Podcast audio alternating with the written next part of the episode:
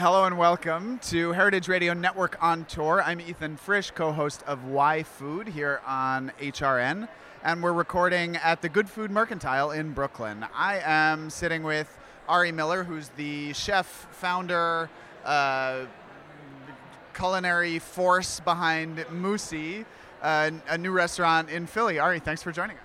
Hey man, thanks for having me. So, so tell us the story. What is Musi and how did you come to open it?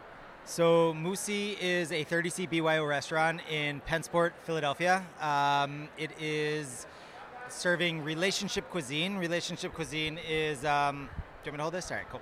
Um, relationship cuisine is sort of the expression of the meaningful relationships that I get to have, that the restaurant gets to have, that chefs in general get to have with the people that bring their spices into this country, that make their cheese, that you know raise our grain and, and crops and animals and, and butcher those animals and malt the grain.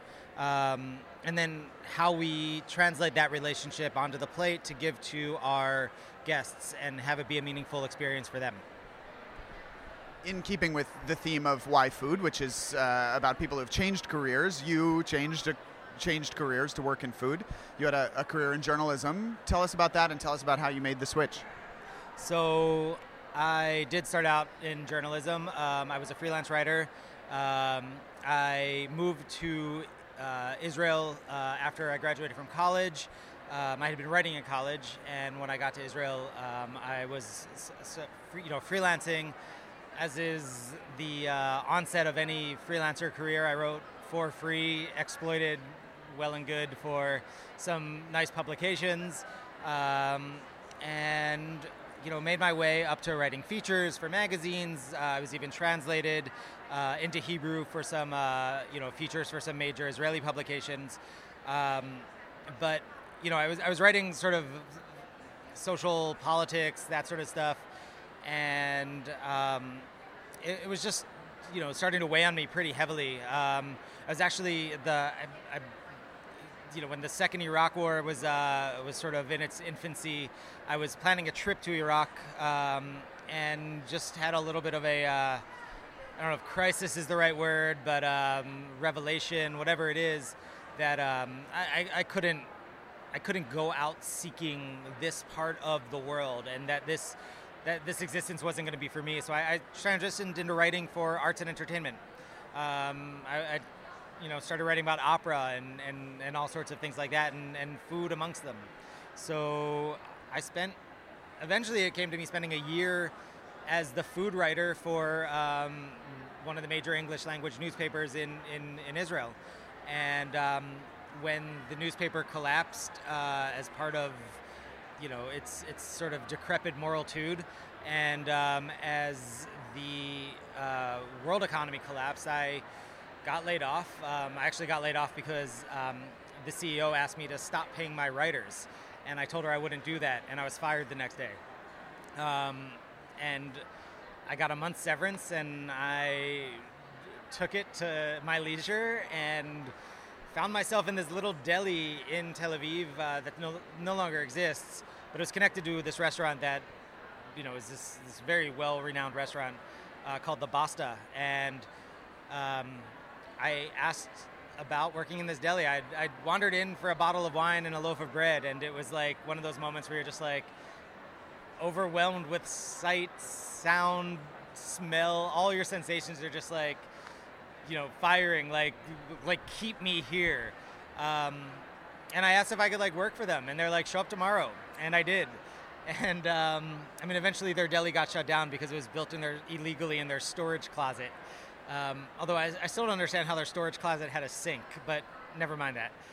And um, yeah, I, I, just I remember having a, a moment where I, I, was getting ready for work and I was, you know, popped in the bathroom just to like wash my face, and I'm, I'm you know, staring at myself in the mirror for a second, and I just thought to myself, this is this is your career now. Like this is this is what you're doing, in in, in a way where it was like, this is a good thing, and and, and I just sort of never looked back. Um, I ended up in this small little kitchen that um, was connected to the, you know, right off of the, the Carmel market.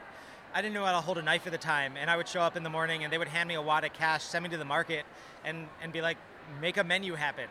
Um, and, and I guess sort of that transition from journalism to cooking was first, it was seamless in terms of, you know, was, my friends and I, we all sat at the bar as journalists trying to figure out the fucked up world we live in as journalists. And the cooks were at the table won over. Um, so, you know, that was seamless. And then it's, it's about storytelling. You know, we, we told stories as journalists and, you know, we tried to tell them truthfully. Um, I think we tried to tell them in a way that was genuine to our background and our voice without um, tainting the integrity of the, the ingredients of the story. And I think cooking is the same thing. It's, it's, it's, you come at it with your background, you come at it with your unique vision and perspective and, and, and the warped way in which you view the world. And then you, and then, you know, that, that's sort of the base from which you stand on. And then you try not to you know taint the the integrity of the ingredient. Um, you know, it's it's it's it's it's why I love it. You know, you, it's just storytelling. That's it. So, what stories are you telling with your food? What what dishes are you serving, and what does that represent? Um, I think I like telling the story of the. Um, I don't know how to best phrase this, but the the ugly duckling. You know, um, me, a lot of my staff, we were all like the introverted, you know, nerdy kids in high school. You know, we grew up sort of a little uncomfortable in our own skin. And I love the ingredients that are not the popular kids. Um, you know, we, I love working with fifth quarter. I love working, you know, with the things that are less expected.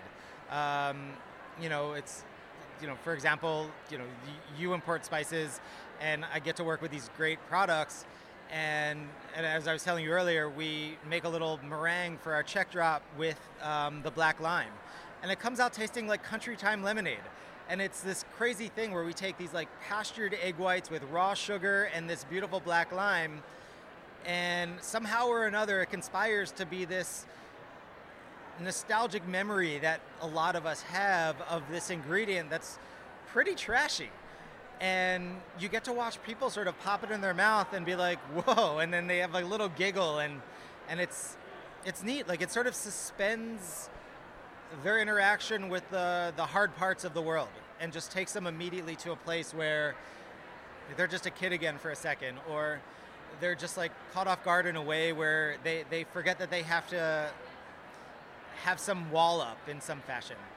I think one of the things that, that strikes me about your food is the simplicity of it. A lot of chefs talk about, you know, simple flavors, not overdoing it. And I think most chefs have, have a lot of trouble actually doing that. It's easy to talk about it and hard to, to do it in a way that, that feels complex on the plate, feels captivating. And you do it exceptionally well. It's like, I, I guess what I'm asking, how do you do that? No, I mean, I, I guess um, the question is, how do you how do you structure a menu? How do you conceive a, a restaurant around that combination of simplicity and complexity? First, I think that there's again overlap between my first career and my second career. Um, it's editing. Um, you know, you, you have to write a story that's 350 words, but you have 500 words to say. You, you figure out which words to take out because, you know, otherwise sure it doesn't get told. Um, and then it's also in part, I think it's just circumstance that we, we try to do a lot with a small staff and with important ingredients. So, you know, we, we work, you know, with a, a, a company in Philly called Primal Supply. All the meat is pastured PA meat. We, you know, we use some of their offcuts to to control cost, but at the same time, we, you know, we don't want to get in the way of this beautiful product. So you know, we add a little a great olive oil to it. We add a little bit of salt to it. Um, you know, maybe a spice and and an herb, and we call it a day. Like you know, it's it's it's like if we have these beautiful products. You know, I, I think it was is best explained to me once in terms of how Italians cook. They have three ingredients. You know, you have three beautiful ingredients. Like, like be happy with that you know, I, would much rather have three gorgeous ingredients than like 15 mediocre ingredients. And um, and in part it's laziness, right? Like three's easier than 15. So you're sort of just like, great, the dish is done. And you know, thank goodness it you know, it, it comes together well. What was the process of, of opening the restaurant like? Um, geez, uh, it's still happening. um, you know, we're five months in. Um, the process is is good. It's it's. I mean, it really is life itself. It's it's beautiful and it's horrible.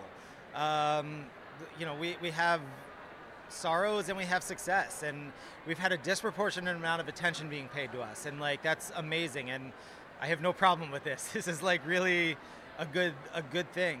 Um, but you know, so people come in and they're you know they, they're either they might be in love with the food or they might be put off by the fact that we're in a little shoebox spot in South Philly as a first restaurant put together by a bunch of friends who scraped some cash. Like it is what it is, and, and I think we pour a lot of heart and soul and love into it, and um, and it you know, it's like a kid, right? It, it, we love it, and it drives us mad. Uh, we're here at the Good Food Mercantile. What what brings you here? What are you, why are you, why are you interested in what's happening at the at the Good Food Mercantile? Um, I'm here quite specially. I don't know if that's the word, but um, though there's a woman who uh, does our custom linens, uh, our napkins, our uh, recycled button-down shirts, our, our kitchen aprons, our uh, salvaged vintage linen. Um, so this woman Heidi, whose company is called the Kitchen Garden Series, is actually here with a table, um, repping her herself, and she got a couple extra tickets to, to bring some friends, and she brought me and uh, my business partner Nicole. Um, and then we walked into this space, and you know we see you and Ori, we see Vincent from uh, Enzo Olive Oil, who is our house olive oil, and I didn't realize he was going to be here. And um, you know Chris Curtin from Eclat Chocolate, who is one of my like food heroes, who re- is out of West Westchester, PA. Um, and it's it's it's pretty wild to walk into this space and and and immediately be part of a community, and not you know not having planned for that, but realizing that this community of, of people with integrity, of working with ingredients with integrity, and trying to do things well and right and and with meaning and intention, that it's it's just it's just it's just a good thing. It's you can walk into it and it, and it welcomes you and it's and it's here for you.